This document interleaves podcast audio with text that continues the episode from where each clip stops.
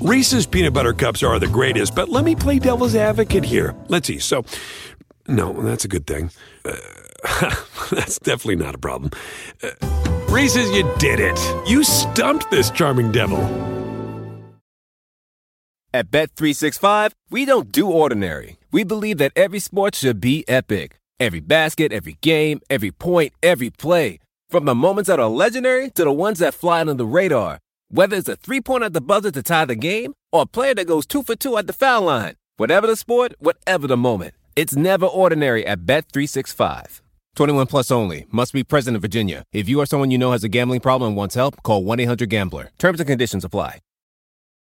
Oh, Danny, it's been so long since we've talked. Uh, actually, about 15 minutes or so here. so let's uh, get to it. We're going to go in reverse alph- alphabetical order here, starting with the Indiana Pacers. Their fundamentals, please, sir. The Pacers are now 40 and 20, 9 and 5 since the last time we covered them in 15 and 60. They are fifth, a robust fifth in the league in net rating, 15th in offense, strong second in defense. 538 projects them to win 50 games games, which would be fifth in the Eastern Conference. They are going to make the playoffs. And we'll start with a little bit of news from J. Michael. Tyreke Evans, during the All Star break, got another PRP injection in his knee. There's nothing wrong with it, but it was a precaution so he can finish the season strong. We'll keep an eye on that. Tyreke's knee has been a lingering issue this season, though it is good that this was done, you know, just as a precaution. This is a good one here to start with from JW. Who's the best potential first round matchup for Indiana out of the big four in the East? My first thought was Philly, just because they're the least established, and I could also see the front court combination. Not, not like they'll beast Joel Embiid, but just if they can pull him away from the basket, then that could open up some some of the underbelly of Philly's defense. Though they can, they have some guys that can help and recover and all that kind of stuff. I think that's probably their best matchup. Though the Sixers could look a whole lot better a month from now than they do at this moment, and probably the the Celtics second, just because I think the Bucks and the Raptors are the two best teams in this conference as of right now. Do you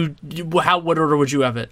Yeah, I mean, I think you, just have to look at the quality of team with the Raptors and Bucks being a, a, cut above. I really don't like the way that Indiana matches up with the Bucks. I mean, they did have that one game where they held Giannis to like 12 points or something, but uh, my recollection is that Milwaukee's kind of handled them, and they just don't really have the talent that the Bucks do. I agree with you that I think it's Philly. I really like Cory Joseph as a matchup on JJ Redick, chasing him around screens. I think that Sabonis can really feast against some of those limited Sixers backup bigs. Thad Young is a really nice matchup for Ben Simmons. He's not going to get physically overwhelmed by Simmons. Wes Matthews uh, has pretty good size. He's not going to get overwhelmed by either Butler or Harris, or whoever they decide to put him on. Same thing again uh, with Bogdanovich, who might be slow, but he's got the size to handle those guys in the post. And then they've even got O'Quinn as a solid third center in case Embiid gets some of their guys into foul trouble. I don't love the Turner and Embiid matchup. I think Embiid can overwhelm Turner a little bit physically, but I do like Turner on the other end stretching Embiid out. You know, we've seen him struggle with some of these stretch bigs. So certainly you wouldn't favor Philly against any of those teams, or I'm sorry, favor Indiana against any of those teams, but Philly to me seems like easily the best matchup. Whereas, uh, and with Embiid, that's not going to really cause as many problems. Philly, or it's not going to cause many problems because you can play a conventional pick and roll defense style against Philly. They don't have great shooting at the big positions, and the Pacers have made a living of not switching, getting around screens, avoiding size mismatches. They can deal with that Redick handoff game maybe better than anyone, especially if they're going to play Joseph. Question from Tuki Duki Should Thaddeus Young get more credit for the Pacers' defensive performance? Seems like Myles Turner is getting much more buzz. I do think Thaddeus Young does not get enough credit, but I do not think Thaddeus Young deserves more credit than Myles Turner for what they have done. I think, you know, just with the role that centers play in the league, he's been incredibly important. Also, not that it's, you know, a huge strength now, but they have been better as a defensive rebounding team this year than in prior years. And then considering how well they've done in terms of opponent effective field goal percentage and not fouling as much, I think those do go more to, to Myles Turner. And also, I think getting solid defensive minutes from Sabonis has really helped their overall numbers. That's part of why they're second in the East.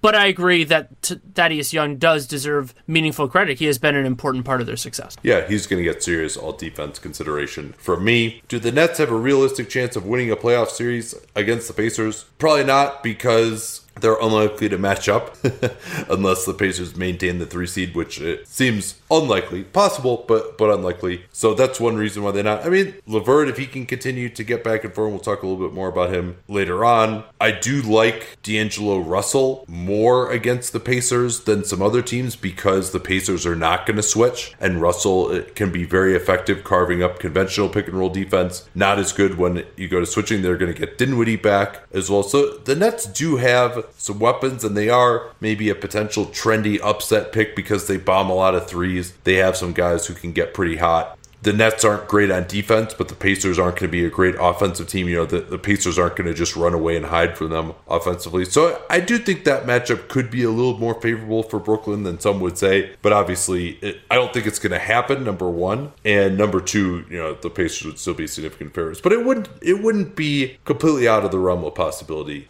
as well. Uh, one more here. How much do you think Bojan Bogdanovich and Thad Young will command in free agency? Let's talk about it again, just in terms of guaranteed money. Both players that, well, actually, I was going to say have, have, been underrated by the market, but Bogdanovich got paid. It was just in a different. He, he was overrated by the yeah. market, in our opinion, and we turned out to be incorrect on that. That is, that's right. And and Thaddeus Young, it's been a little while since he he was. Wait, I'm trying to think of. No, he was a free agent more recently. I was thinking he was still on that long contract, yeah. but no, he's not. Um, well, yeah, no, no. I mean, he he could have opted out and, and didn't. I think wisely did not. But no, I mean he signed that contract with what was it? It was with Brooklyn, right? The four year. I believe so. yeah, like a, a, little over fifty million. Uh, that contract that he signed with Brooklyn after he got traded from Minnesota. Yeah. So you have okay. So this right now is Thaddeus Young's age thirty season. This is Bogdanovic's age twenty nine. So both those guys will be in their early thirties next year. Both have different degrees of positional scarcity depending on how you want to define it. I mean, I think of Thad Young as a straight four and Bogdanovich as more of a three than anything, though he's not that, you know, three that you sick on LeBron James, even though they did that for most of a playoff series. Uh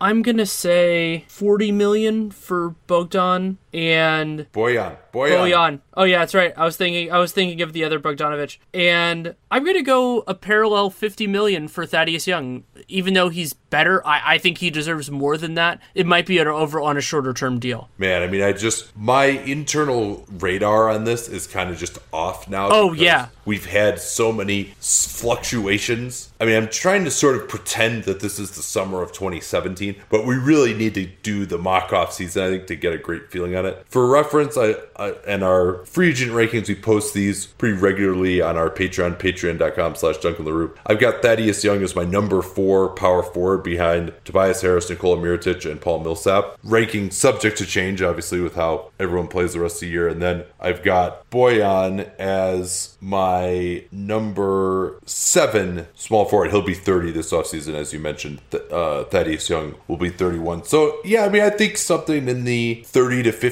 million dollar guaranteed range for those guys on three year contracts you know, is about what I'd be expecting. But again, you know, I think there's a lot of variability, and I think there's also a lot of variability in how the rest of the league sees those guys. But it does seem like the Pacers would be the most likely landing spot for both. They've both seen some success there. I think the Pacers are not huge believers in whether they're going to be in free agency, and depending on how the rest of the year goes, how Oladipo's recovery is going, you could see them just being brought back there. Uh, both parties seem to have benefited pretty well.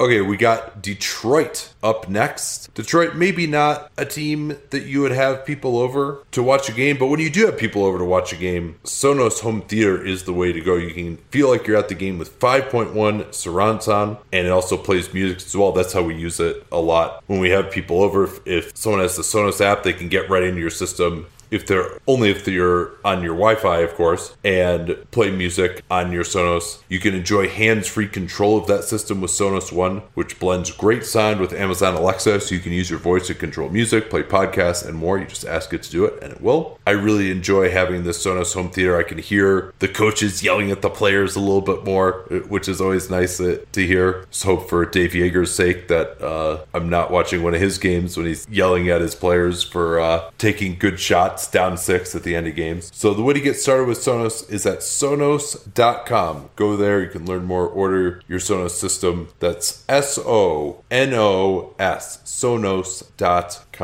All right, the Detroit Pistons sit at 28 and 30, a robust 8 and 5 since the last 15 and 60. Negative 0.8 net rating is 20th in the NBA, 22nd on offense. That's actually up a little bit from where it's been. 10th on defense. I think that's actually very impressive to be 10th with this roster that you don't think of as possessing a ton of defensive stalwarts. First question from Anonymous. What are the chances Andre Drummond opts out of his player option for 28.7 million in 2020 summer the summer of 2020, we'll say. God, that's going to be such an annoyance to have to talk about that season. What do you think, Danny?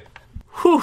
I mean, knowing what we know right now, I think that Drummond will not I mean, I think that will be more money than I would expect on an annual value. I mean, the center position is so loaded. We could see where he looks, I you know, where he is on both ends of the floor at that juncture.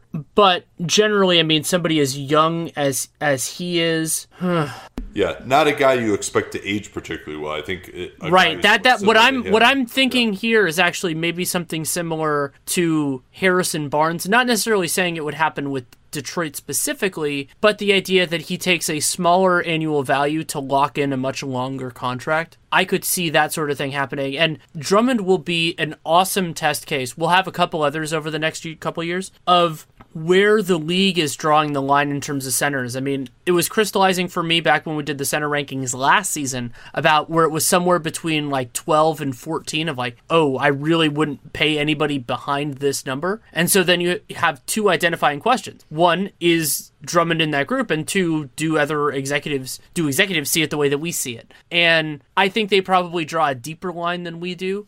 But I mean, even look at the contracts that Myles Turner, Clay Capela, and those guys were dealing with restricted free agency. But I mean, Nurkic, those guys didn't make a ton of money. Yeah, those guys are better than Drummond, in my opinion. This point, although I think Turner at the time he agreed to that contract, and that was an extension too. So I mean, it's a little different than restricted free agency. You're paying paying for or you're taking a discount for some certainty if you're the player there. But and we thought actually the Pacers paid a little bit too much there. I think that's we're we're looking wrong about that at this point. I think it's very unlikely he opts out. And we talk about this a lot. This idea of okay, you could opt out and then have an arrangement with the team to get a longer contract for a lower annual value. I can't think of that many circumstances in which that has occurred. One was Pau Gasol, but it seemed pretty clear that that was one where he was going to take if they got a free agent, he was going to take take a lot less, and then that didn't happen, so they had to kind of take care of him to get that flexibility. But yeah, there are not. Uh, Paul Millsap will be an interesting one too, with the option on the team side this year. I think actually when it's a team option, that maybe it's more realistic to happen. When it's a player option,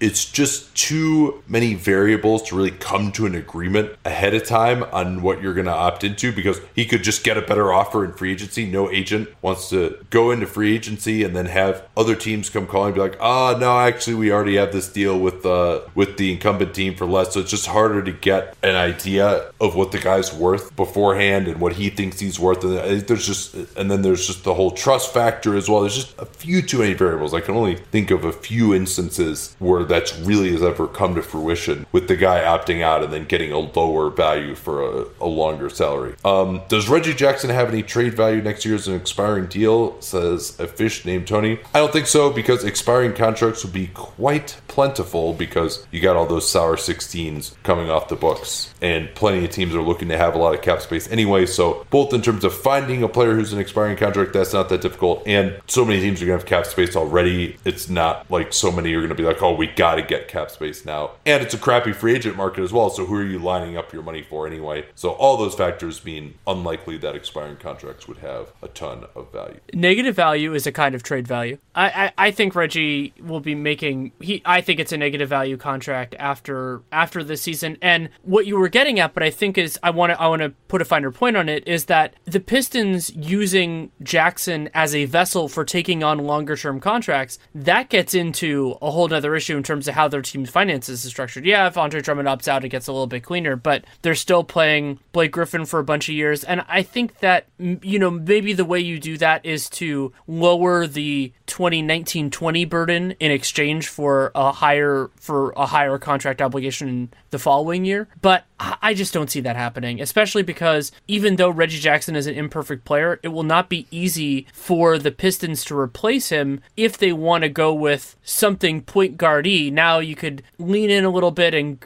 and focus more on Blake Griffin shot creation and get more limited shooters. But I think you always want at least one other guy that can handle the ball on the floor. All right, you want to do that one quickly about their chances of getting the sixth seed? Yeah, as a question, yeah, from Gage Bridgeford. This was probably I, th- I think of when the when the questions went out was asked before they beat the Heat, and I think they had the the Hawks win might have been after that as well. They're actually tied with the Nets in the loss column right now. The Nets do have a few more logged wins, and the Nets have a slightly better net rating, but really the margin is more about uh, the Nets being better in close games so far. Detroit can get there. I like Brooklyn's talent better, and it's also though worth noting that Detroit has an easier schedule, and they've been pretty even even since New Year's when the, the Nets have a better record, but that's again due to close games. So I think they absolutely can. I do not expect it. I think I think that they'll end up seventh as of right now, I mean, it, th- those teams are all really close. I, I cracked up because 538's current projections do not have any ties in the entire Eastern Conference, but there's just this big clump now with the Pistons, the Nets, the Magic, the Hornets, and the Heat, where they're all like basically a game apart. Yeah, what it's going to come down to, I think, is how many of the Nets' opponents down the end are resting. You've talked about this going back very early in the season about how difficult the Nets' closing schedule is, and we'll talk a little bit more about that in their section. But right now, actually,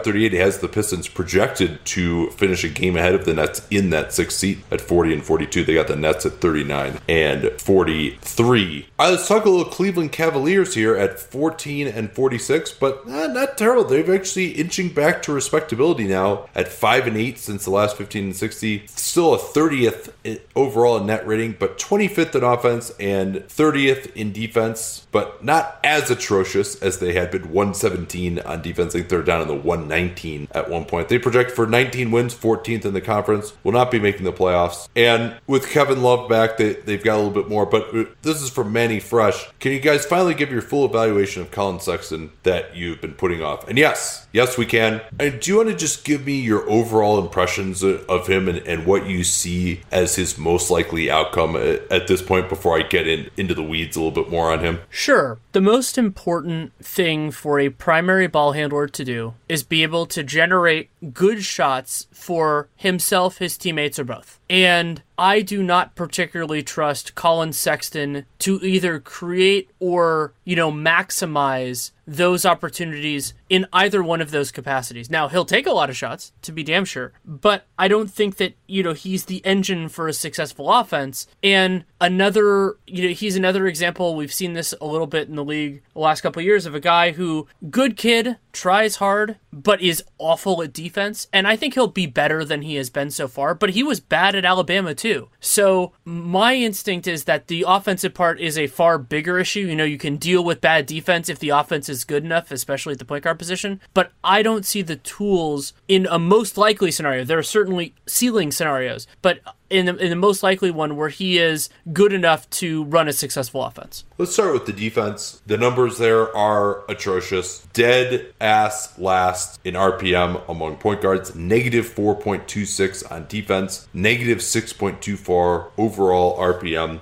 PIPM, little better, negative 4.88, negative 2.8 on D. Never gets steals or blocks. He's useless as a help defender. He'll pressure the ball occasionally, but that's more showy than really useful. Rookie point guards are almost always bad on defense, but he hasn't really flashed any kind of instincts on that end. Had really low steal rate as well at Alabama. So, more likely than not, is going to be a substantial negative on the defensive end. Doesn't really have the size to guard anything but the one. Maybe he could get strong strong enough where he could hold up a little bit on switches against bigger wings in the post. You know, I, he has flashed at times the ability to show a little bit more intensity. Like most guys, not amazing getting over screens uh, on the ball either. On offense, I'll start with what I think is the most encouraging thing 39.5% from three, 3.3 attempts per 36 minutes. It's not incredibly low. Like that's uh, been trending upward. The mid range jumper has been trending down a little bit. He's at 37% now, which is not great. He has sped up the release a little bit. That release is not as quick from three. He does have somewhat of a mechanical looking jump shot. It's not, he doesn't shoot an easy ball from three, as Mike Schmitz would say, although perhaps he wouldn't say that anymore. That's a couple years ago phrase du jour. So uh, I apologize, Mike, if that's uh, not what you'd call it anymore. But I don't see him as being a huge threat anytime soon, shooting the ball off the pick and roll from three, but shoots it really well from the free throw line. I think he could become a very capable mid range jump shooter in time. He's got above average quickness, if not outstanding quickness, above average leaping ability, and as I mentioned, he sped up that shot a little bit. So I think that could be a weapon for him. The biggest problem, I think there's two parts of this, is just decision making overall. And it's kind of odd that I would say that for a guy who actually has a pretty low turnover rate for a rookie point guard. He's right around the league average, about 13%. And you might say, oh, that's actually a pretty good thing. But that stems from a couple of things. Number one, a lot of the way in which rookie point guards get a lot better they stop turning it over as much. So he doesn't really have that easy way to improve his game, which, you know, has been one of the worst players in the NBA this year overall in terms of his efficiency, even on offense. And then, yeah, he's not turning it over, but the decision making both of when to pass and when to shoot and when to drive is really not there, despite the fact that he's not turning it over that much. However, a lot of his drives and forays to the baskets, like they're not logged as turnovers, but they might as well be turnover because he's just jumping into four people at the rim, and he, can, I think he can improve his finishing. But a lot of his attempted finishes are just kind of no hopers at the rim when he could be making a pass, he could be more under control, draw the defense, get guys open. Instead, he's just throwing up these no hope shots. So you might say, oh man, his finishing around the rim in the half court 44%. That's atrocious. He's not a good finisher. I couldn't even tell you on a lot of these if he's a good finisher because like, nobody in the NBA could be finishing these attempts that, that he's taking at the rim, where, you know, his nickname is the young bull and he's at the lower levels. He's able to bull through guys and score over bigs at the rim no matter who is there. And it, so he's going to need a substantial adjustment to his game in that respect. He also has no floater game whatsoever in terms of the percentage. that He's been shooting those really poorly. The numbers in isolation are not great 0.7 points per possession. That's well below the median. If he go, his ISOs up top are pretty rough as well. If he goes left, it's usually a jump shot. If he goes right, it's to the basket. Pretty predictable there. He's got 26 points on 51 possessions isolating up top. That is uh, not good in case you're checking in there. I tried to do a little more more research uh, on his passing. He's at 4.7 assists per 100 possessions. That is pretty bad for a league guard. I mean, and it's not it's not like he hasn't had the ball in his hands enough. Like for example, I looked at all the players 21 and under with under 5.0 assists per 100 possessions, and there's not many guys who got a ton better. I mean, it's mostly really shooting guards who are in that. Your Monta Ellis's, your Zach Zach LaVine actually had more assists per 100 possessions as a rookie. Remember when he played a little point guard with the Wolves, and everyone was like, "This is is a joke that he's playing point guard. He's actually had more assists per 100 possessions. And then James Harden was in that category, but Harden, you know, his role completely changed later in his career. He was the third banana behind Westbrook and Durant for his first couple of years in OKC. It wasn't really, he didn't really break out until his third year. So he's the outlier in that group. Very few, if anyone, who averaged less than five assists per 100 possessions as a guard prospect who became a, a real above average passer. So uh, hard to see that that's going to happen. I mean, even I when I bumped it up to six, there were a few guys who were in there. D'Angelo Russell was at like 5.9. And remember, even then, we were saying, hey, as a rookie, he is not getting as many assists as we would have hoped. But at least he's like, when he does have his assists, they're very impressive. And remember, that was a pretty shooting challenge Lakers team that he's playing on. He didn't get a chance to play a ton of spread pick and roll. And when you look at Sexton's assists, you know, there's a few kind of bouncers to the roll man. He, he, I lost count of how many times he just like threw the bounce pass to Tristan Thompson at the free throw line line and Thompson took like some 12 foot floater that wasn't a great shot. Or he'll just find a guy one pass away right in front of him. I didn't see hardly any passes that he threw to the weak side to find open shooters, for example, and very few plays where he actually was able to draw help under the rim and find guys on the perimeter that passes that weren't just like right in front of him. So he's got a long, long way to go offensively. I mean, if I had to guess right now, and you never know, I mean, some players have really, really bad rookie performances at the point guard position and then start to look a lot better. But I mean, my prediction would be that he's going to be not really an effective player in his career. Certainly subject to change for a guy this young at the point guard position, but this has been a really, really difficult rookie debut for him, despite some of the scoring ability that he's shown. I only want to add in a couple of things. One is emphasizing the lack of wow plays. That's really concerning to me on both ends of the floor. Yes. Like the, those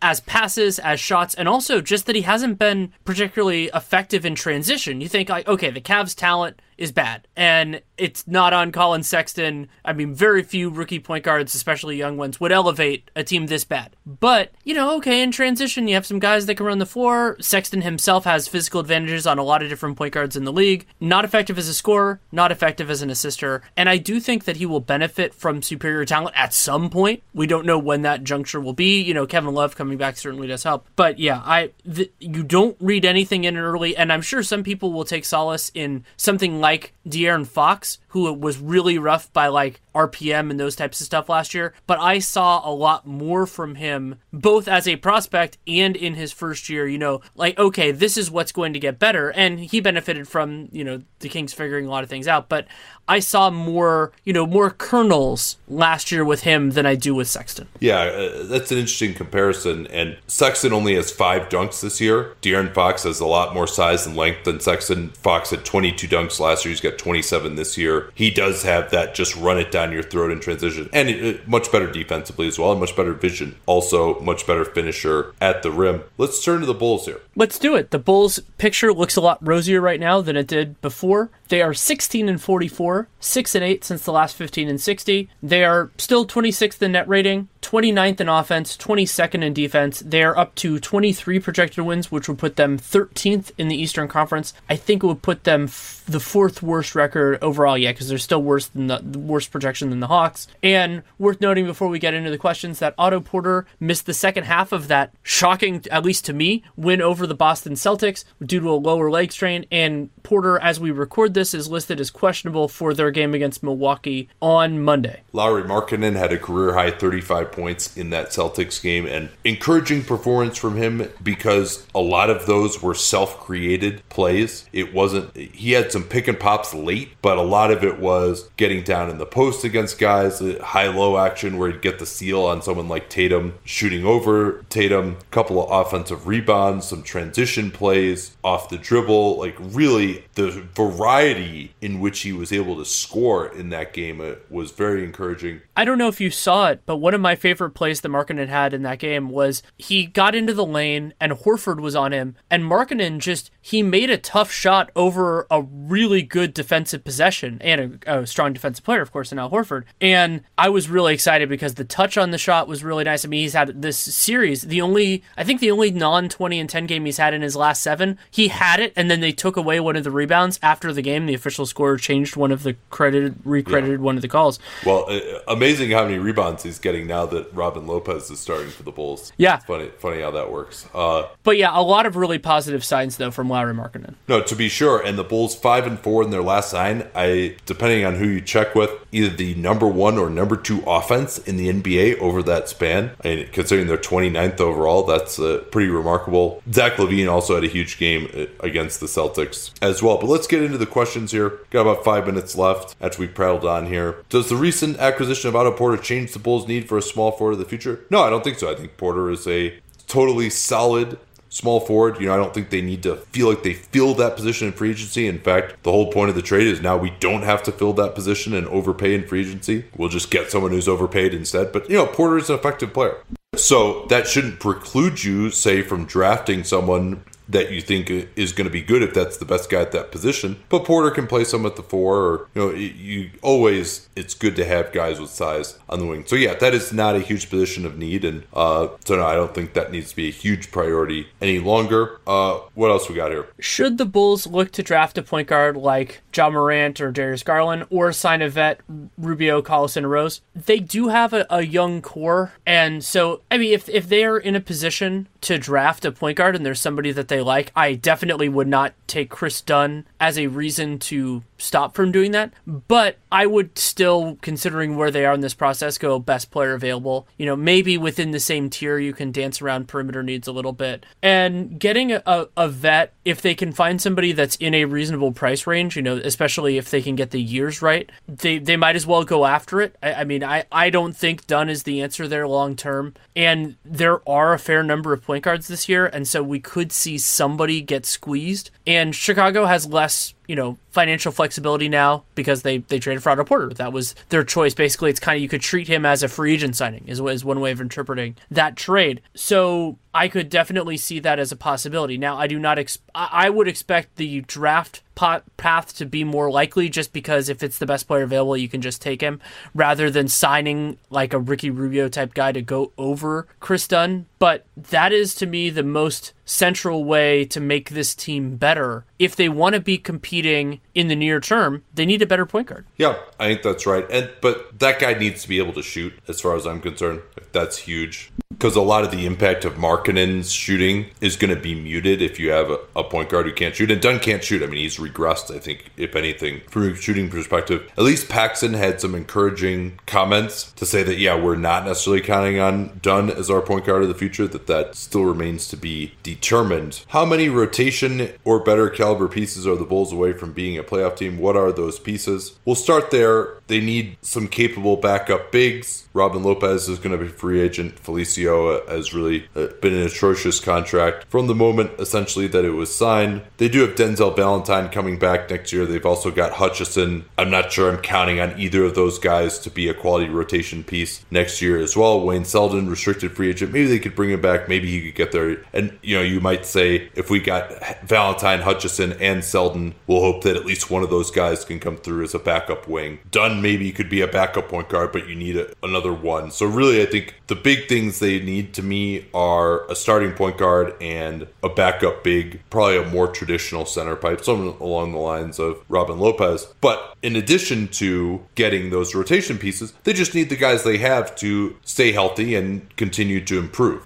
If Markkanen, LaVine, Wendell Carter can come back next year coming off that thumb surgery, Porter is more fully formed, but maybe he can take a little bit of a step forward in a larger role. If those guys can all make incremental improvements and you fill those rotation spots, yeah, I could potentially see them competing for the playoffs next year. I mean, getting Porter, I do, I was critical of that move. I do think it ultimately could limit their ceiling as a team but it is a just such a massive upgrade to get a real small forward. Even if a guy who's not a huge stopper, it's a pretty big upgrade. They got to get a lot better defensively, though. I mean, with LaVine, you know, Markkanen is not a plus at the four. Carter maybe can get there at the five, but he's not there yet. Porter is pretty average. And uh, all right, we are out of time, but you want to do one more very quickly? Yes from Big Beef, can a front court of Zion, Markkanen, and Carter Jr. fit together at all? If you play two of them at a time, absolutely. I mean, yeah, yeah. if you not if you're going to play the three of them together, but that group, then you're basically saying, okay, the best two, you know, make it a Thunderdome. The best two of these guys do, and then you play the third. Don't really need to have a lot of depth there. I mean, and the upside of those three guys together, I mean, it seems pretty damn good that you're going to get at least two starters out of that group. The Charlotte Hornets sit at 28 and 31, six and seven since the last 15 and 60, 15th in net rating at negative 0.1,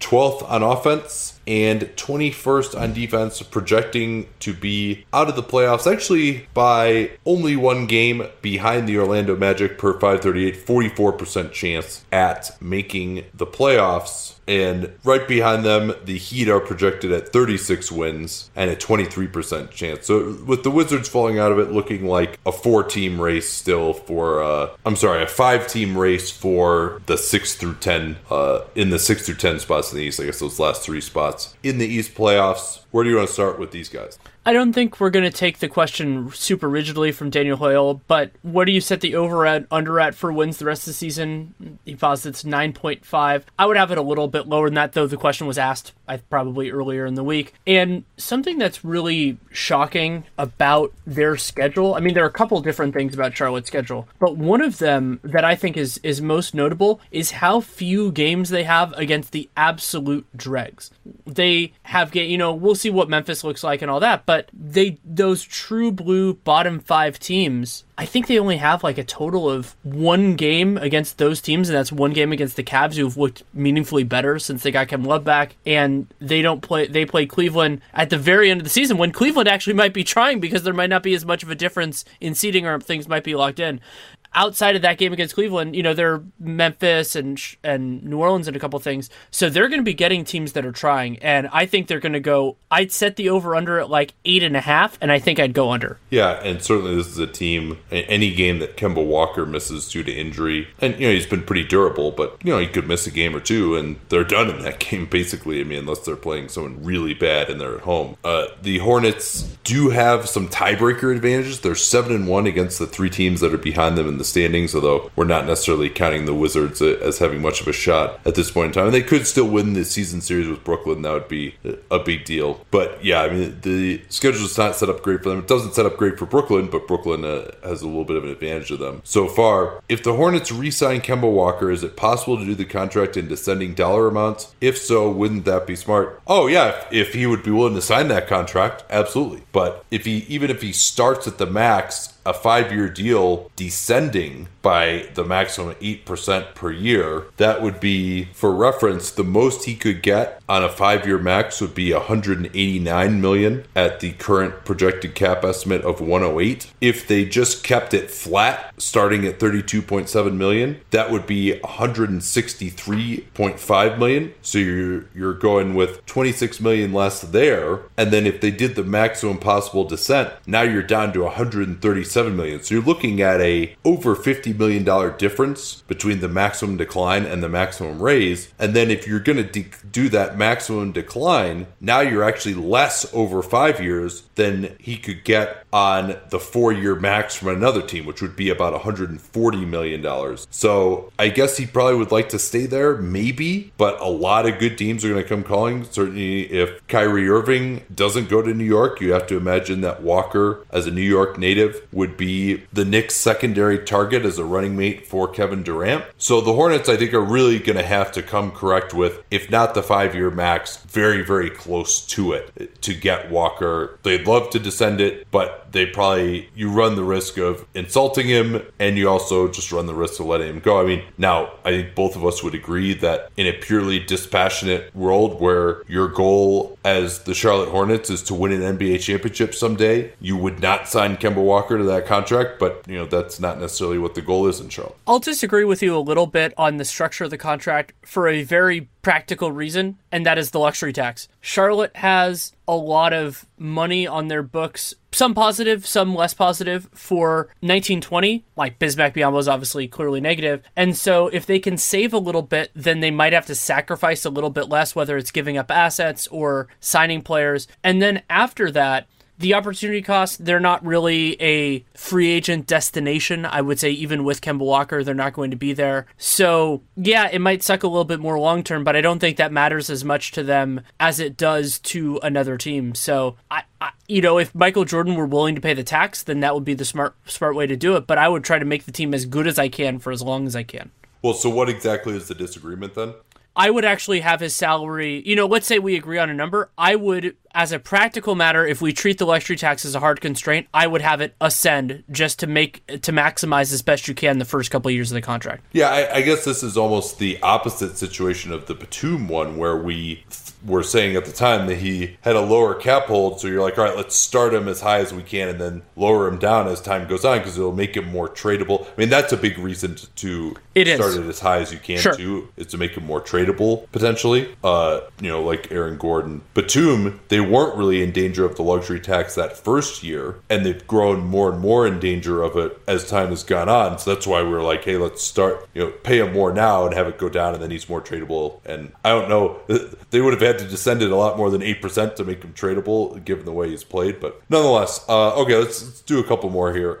You want to do that uh, Lamb question? Sure. What developments have you seen in Jeremy Lamb's game, and how much should the Hornets offer him this offseason? The Hornets offer is going to depend a lot on on Kemba Walker because how much financial flexibility do they have? And Lamb's game, I mean, I, I liked him coming out of college. He has grown, and the the shooting guard position is so limited that he provides some value. You know, this year he's not hitting as many as many threes. He had that big burst last year to 37%. That felt a little bit unrealistic to me. It's now down. He's actually shooting his exact career average. So he's at 30 at 34 now. And what I've liked about Lamb is that he's gotten a little bit not necessarily this year specifically, he's gotten a little bit more comfortable with the ball in his hands. He can he can create a little bit and defensively he's capable. You know, I don't think of him as a star on that end. He can grab some rebounds, which is a strength for a two, depending on what your lineup is. And I've also liked that generally speaking, he's improved his shot profile, something we're seeing a lot from players that were that are becoming more efficient. Rudy Gay is a good example here where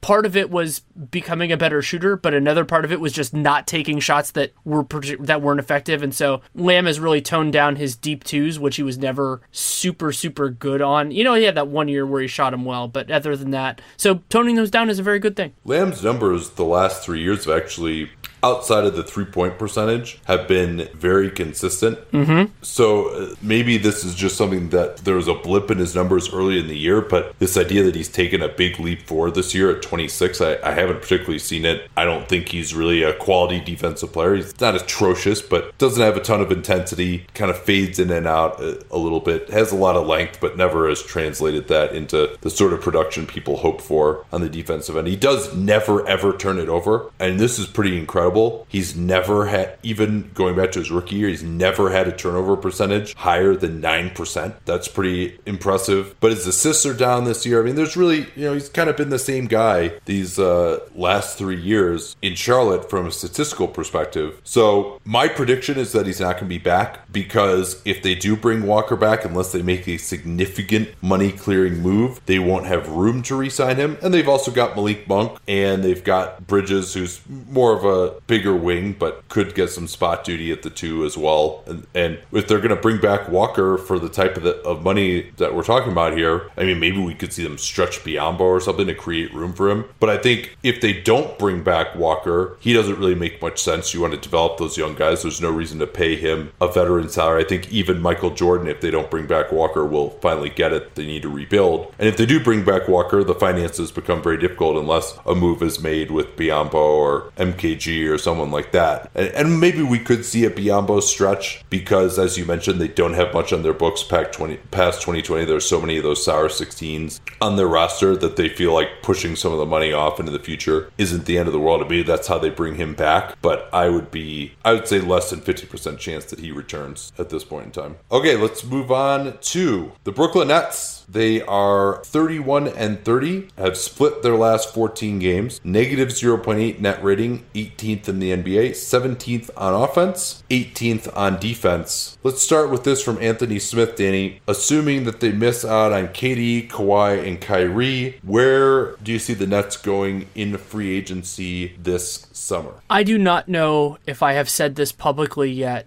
but I've been thinking for the last couple weeks, especially after the trade deadline, about Jimmy Butler's fit with Brooklyn. Yeah, I've heard I've heard a couple of people talk about that. Yeah, and that's an interesting one. It it checks a couple of boxes for Butler that I've heard kind of you know could be possible things. It's a it's a big market. You know they're not it's not the Knicks, but they're playing in New York City, and he would be the best player on that team. And so that is a, an unusual combination. If Butler does not want to be LeBron James' sidekick, Wait, hold on, hold on. D'Angelo Russell made the All Star game over him. D'Angelo Russell is would be the best player on the team, right? Yeah. Anyway, uh, Butler, yeah, I, I, think that, and and also that team, as, as much as I've enjoyed the Nets, and I think there's a meaningful chance that I would enjoy watching them less with Jimmy Butler, that they could get some of his personality that he could be a, a, a wing to help you know get that that grittiness and all that kind of stuff. And Sean Marks has had a dedication to shooting. And I mean, we'll see if, if even Jarrett Allen can add a little bit of range to it. And so that can help create a little bit more real estate for Butler as well. We'll see what they do theoretically if they got him at the four. But yeah, I think he's probably the best player who would who would seriously consider them. I'm sure if if they're available, you talk to Khris Middleton, you talk to Tobias Harris, I mean, you talk to basically any anybody who can be a, any semblance of a two way player who is at least close to their age range. But yeah, I'm I'm excited because the Nets I like what they are, and really they can add to it as long as they don't throw bat really bad money on top of this. Yeah, Butler would be a fit there, though they certainly value their culture quite a bit. But they need a wing with some size who can really guard, and I mean that's the biggest thing missing from this team. And I think is this team, and you also by signing Butler, you weaken a conference rival in Philly. And so if they sign Butler, now the problem is as the rest of this team is in theory growing, Butler is going to be on the decline. But you would hope that he could maintain his defensive value, improve his spot shooting, gracefully decline. I'm saying this is a hope, gracefully decline even as the contract gets bigger into what he was originally supposed to be, more of a 3 and D type of player and still someone who can give them a place to go with some size to punish switching defenses at the end of games. So I, I do think he's a, a pretty good basketball fit there. They have to find a way to get better on defense and you know the hope is that Jarrett Allen is going to evolve into that. I think we could see a lot of Butler playing at the four with this team as well, which uh, could work out pretty well. So yeah, I do like that fit, but yeah, it's, it's got to be someone on the wing. You would imagine at this point, after having made the All Star team, that Butler or, or that uh, Russell is going to get brought back. You throw in his twenty-one million dollar cap hold though, and you're only at twenty-six million. You could maybe stretch Allen Crabbe and get up to that thirty-two point seven million dollar max slot for a seven to nine year experience guy. And then kind of that's your team. You know, that's a,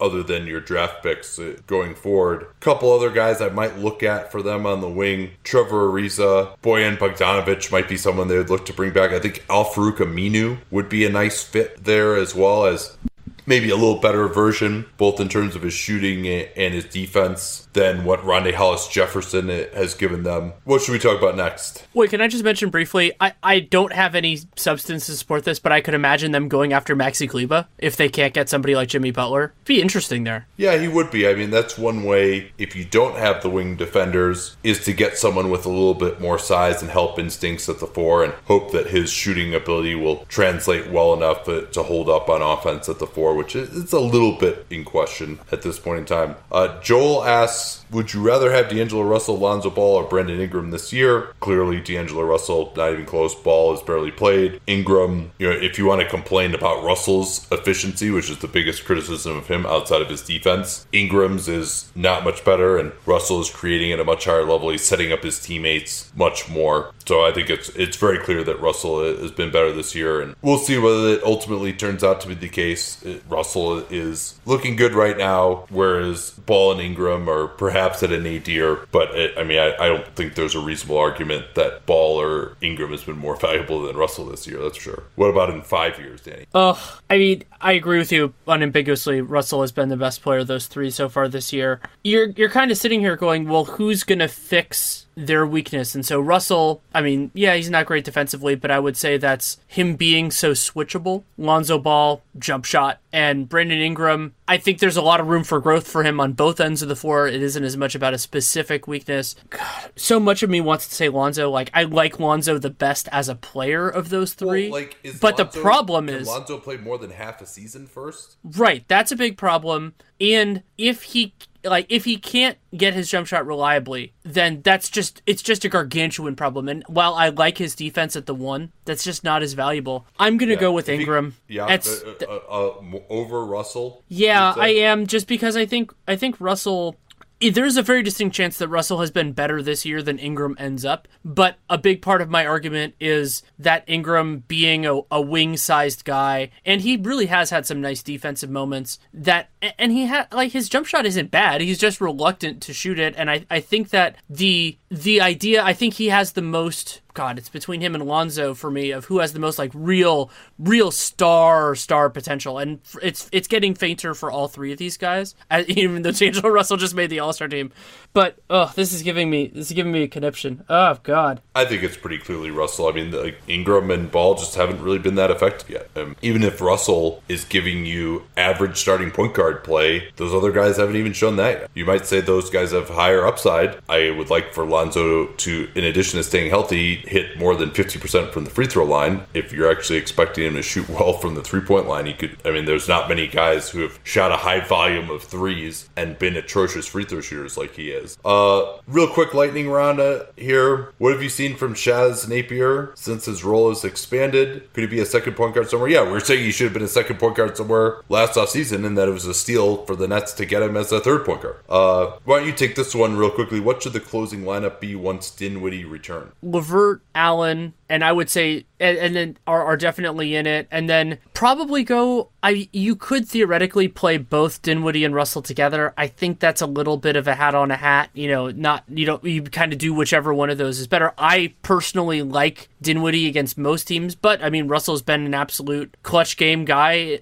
more since Dinwiddie went out. He had the huge buckets at the end of the win against the Hornets, and then since they don't really have that lockdown perimeter defender, I guess you might as well have have Harris out there, and then I mean, he's got to be out there. He's just yeah, shooting it too well, shooting the ball too well, and then at the four, probably probably Carroll for now. I could see when Dudley gets back from this hamstring issue, I could see it being him, depending on the game. But I mean, those guys are both solid pros. Carroll had a, a wonderful screen. I, I, I might say dubious legality on that Russell on that Russell pitch shot. You might.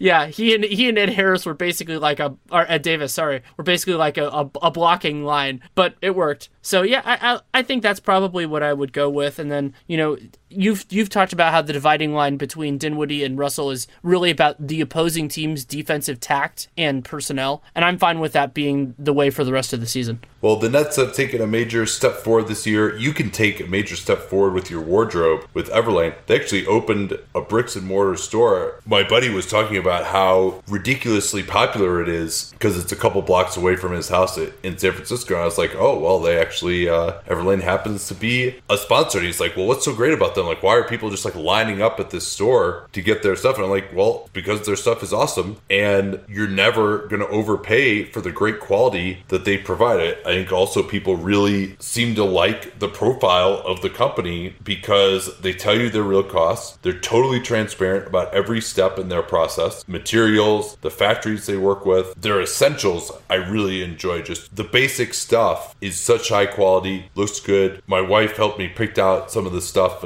from there back in the summer before we went on our honeymoon. Went for a little shorter shorts than I normally would go for as a, a child of the 90s, but she liked it, and uh, let's face it, her opinion on my fashion matters more than mine does at this point in time. So, uh, but I think it actually really worked out. And again, I was just very impressed with the simple quality that they provide, whether it's Japanese denim, Italian made leather shoes, they've got outerwear made from recycled water bottles. Go check out their stuff at everlane.com slash capspace. Easy remember because we talk about capspace all the time here in the program. You get free shipping on your first order, and you can check out our collection at everlane.com slash capspace. Once again, everlane.com slash capspace. And don't forget that slash capspace URL to let them know that you came from us. All right, let's move to the Celtics here. Boston is 37 and 23. They are 9 and 5 since the last 15 and 60. Plus 5.9 net rating is third in the NBA. They are 10th in offense, 5th in defense, and 538 projects them to win 52 games, which will put them fourth in the Eastern Conference. A quick injury note Aron Baynes is dealing with a left foot contusion. He could still be out a couple more weeks. They're being very cautious with him. I think that is a, that is a good idea. They have other options at the position, especially now uh, Horford is, is playing. And I don't think they're going to do, you know, maybe they'll do some kind of rest and maintenance and all that kind of stuff with Horford, but they can survive that anyway. So we'll see where they go. I want to, I want to get your input on this first. I have my own thoughts, but I, I, I want to start with this question from Matthew Barisi. If Kyrie Irving leaves, should the Celtics proceed with Terry Rozier as their starting point guard or look to upgrade? Oh, that's a tough call. You've mentioned this before, which I thought was an astute observation that if Irving leaves, that could actually depress Rozier's market because teams will just just assume that the Celtics are going to match. Whereas if Irving stays, they'll think that they can pluck him and they'll probably be right. The Celtics, if Irving were to leave, and this is such an interesting situation now, much would depend on what happens with Al Horford. If he also were to opt out and leave, I mean, then you're just in a totally different situation as a team. You're probably just building around the younger guys that you have. So let's say no Horford, no Irving, no Marcus Morris, no Rozier cap hold. Now you got 23 million in cap room. Yeah, you could go out on the free agent market and try to find like your Eric Bledsoe or you know Jeff Teague if you were to opt out, or Ricky Rubio will be available. Guys of that ilk to come in and be a starting point guard. And I think in the interim, those guys would be an upgrade on Rozier, who struggled much of the year. But Rozier as kind of an off-ball point guard, solid defender. I think he's a decent fit with this core going forward. And maybe Horford opts in, but then he would certainly be a free agent next year. I think with the aspirations that this team ultimately has, I'm not sure that Rozier at a $15 million or more number is the greatest use of space. I think a lot of it, though, is going to depend on how Gordon Hayward looks this offseason or, or after we see what's happening the rest of the year and in the playoffs. He showed a few signs here, but has a lot further to go. If you feel like he is worth that 33 million and 34 million he's making the next two years, and that he can take a major step forward next year, even without Kyrie, maybe you re sign Rozier and you try and go for it again. If Horford sticks around, then you probably really do have to re sign Rozier because then you're going to be over the cap and you're not going to have a way to replace Rozier if he leaves, and they do need something at point guard. They could, in theory, play smart there, but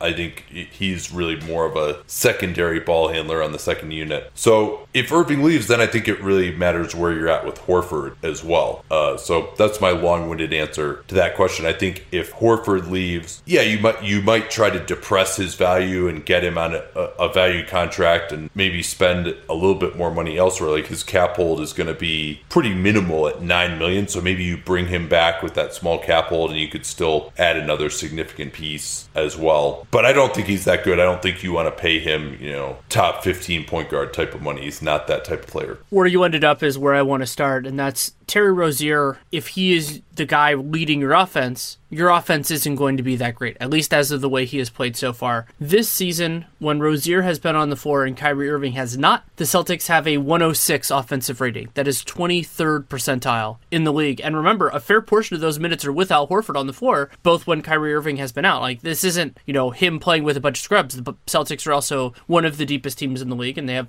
while they had a lot of adjustments to do and everything else, he hasn't been able to elevate the Celtics really in, in, in any form that I consider meaningful moving forward. He does have some intrigue defensively, but that's not his job. You know, other people need to be able to do that. So there is a a world where you keep Rozier anyway, just because the, his value is depressed so much, and you could basically keep him as a backup point guard, even if he's not super thrilled about that. But I think you need to go after another solution if your goal is to win in the near term. And I mean, Boston is has so much other talent that you would go in that direction. The the problem though with that and why this is such a challenging question is because they don't really have a ton of other options because unless they go that crazy mass departure route they're really looking at more of like a mid-level exception type guy and i think they could get somebody who fits in better with the celtics in the kind of the near and long term i think they could get somebody better than rozier or at least that i'd be more comfortable with because they could do a short-term thing or something else but there's no guarantee of that not by a long shot so that'll be tough really tough. A quick one from Michael GB. Are there any buyout options that could help Boston? I don't see any now that the big guys are off the board. And remember that the Celtics are a super deep team. So breaking into their rotation, much less their playoff rotation, is a pretty damn big ask. Is Marcus Smart's improved shooting for real? The probably correct answer is I have absolutely no idea.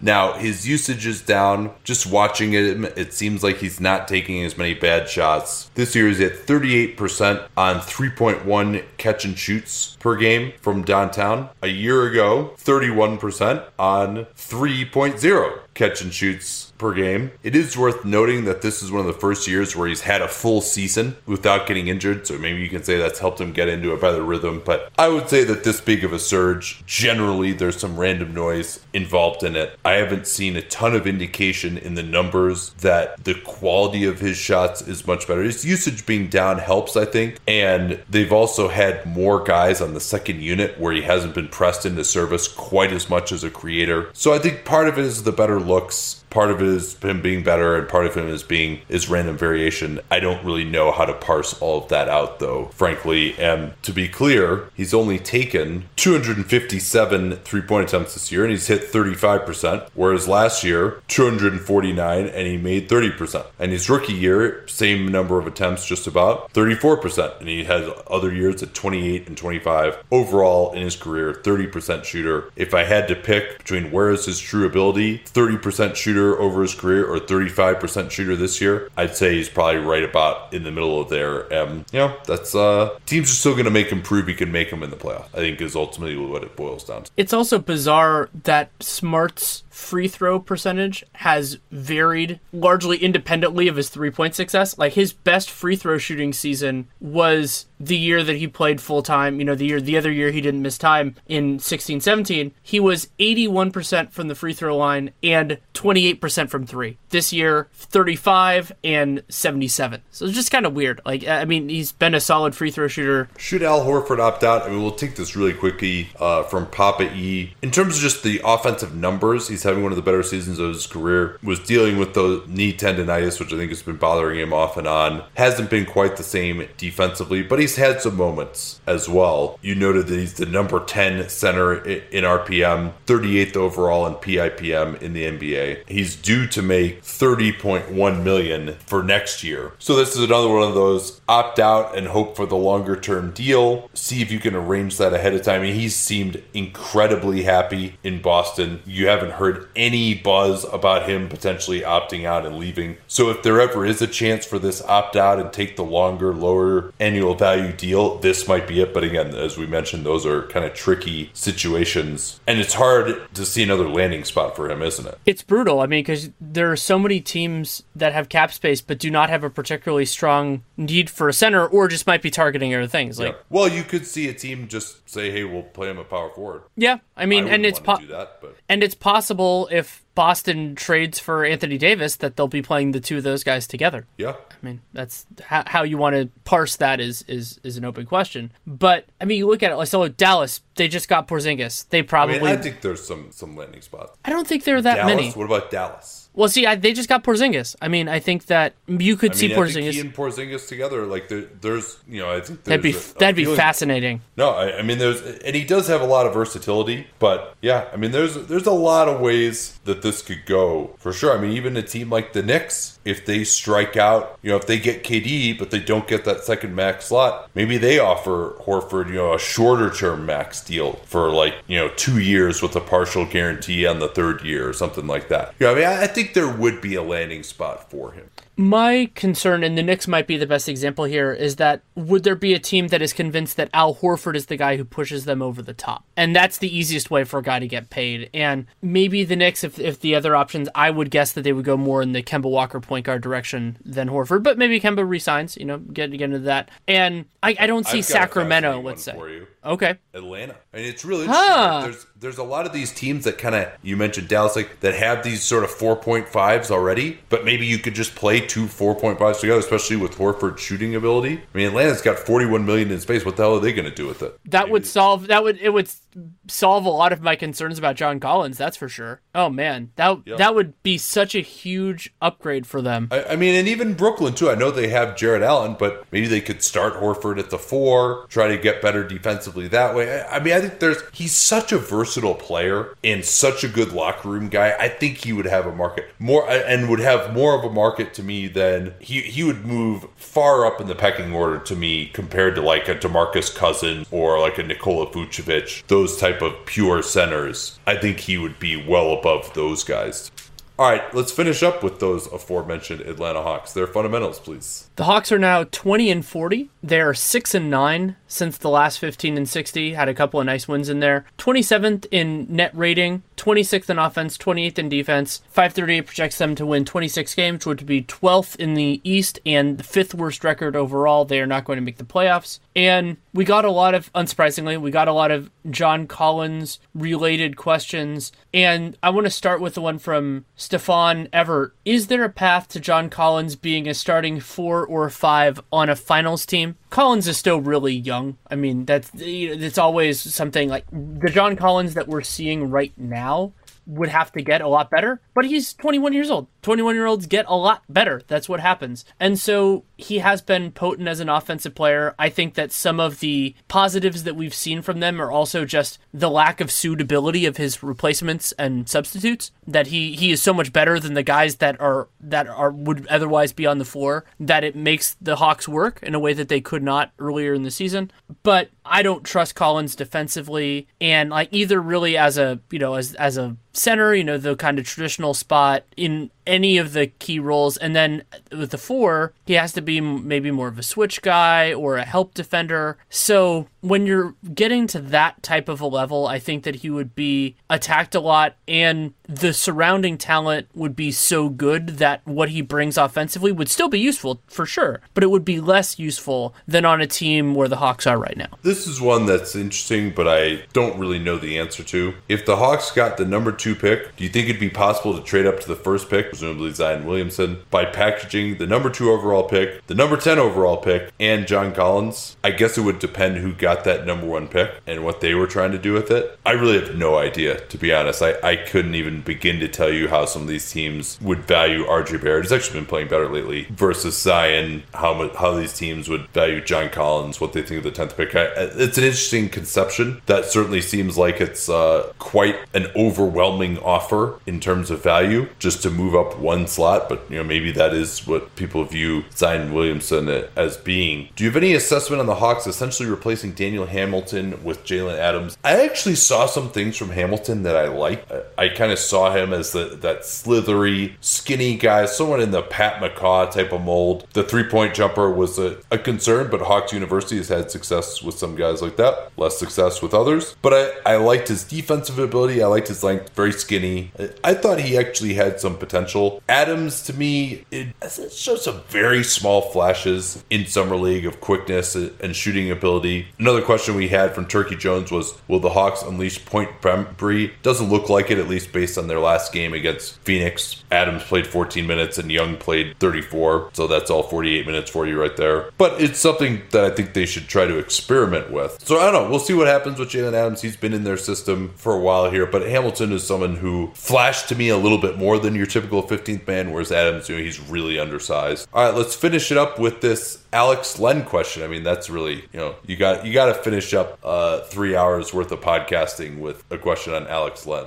The question from Dylan Connolly is Has Alex Len shown enough improvement on the Hawks to warrant a multi year contract? Well, he's already got a multi year contract. So next year, they did it descending, which I, I am a firm supporter of in this specific context and most contexts. So he'll make 4.2 million next year. Len has had a better a better season than expected, and he's 25, so you know you could see him get better, but I don't think it's you say they're going like, oh my god, he took this kind of leap, he's going to do it again. So I I mean I still think that's an overpay considering how many centers are available, but it's not a horrendous one, and the opportunity cost for the Hawks specifically isn't that egregious. I mean, we'll see what for an extra four million in space could have gotten them in terms of an asset, but they still have enough to make kind of whatever move they want to do if they want to do a cap space focused move. So I don't think it'll be too big a deal for them. What is he good at again? I mean, he's been solid defensively for them this year. I think. Has he? What, so, what evidence is there of that? I mean, he's positive in terms of PIPM defensively.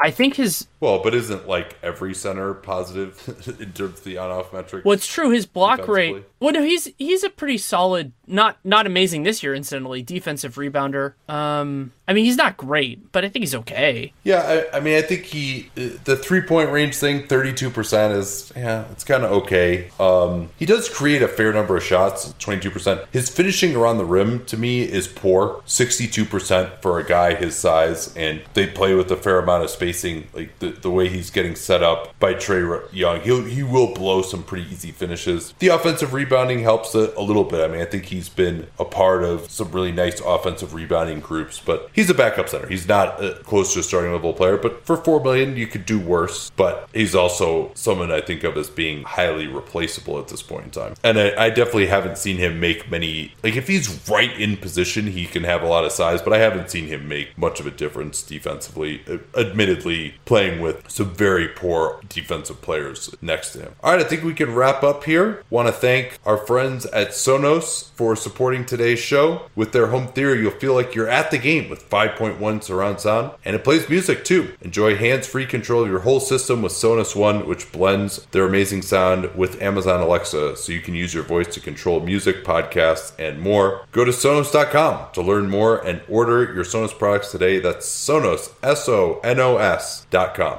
At Bet365, we don't do ordinary. We believe that every sport should be epic. Every basket, every game, every point, every play. From the moments that are legendary to the ones that fly under the radar.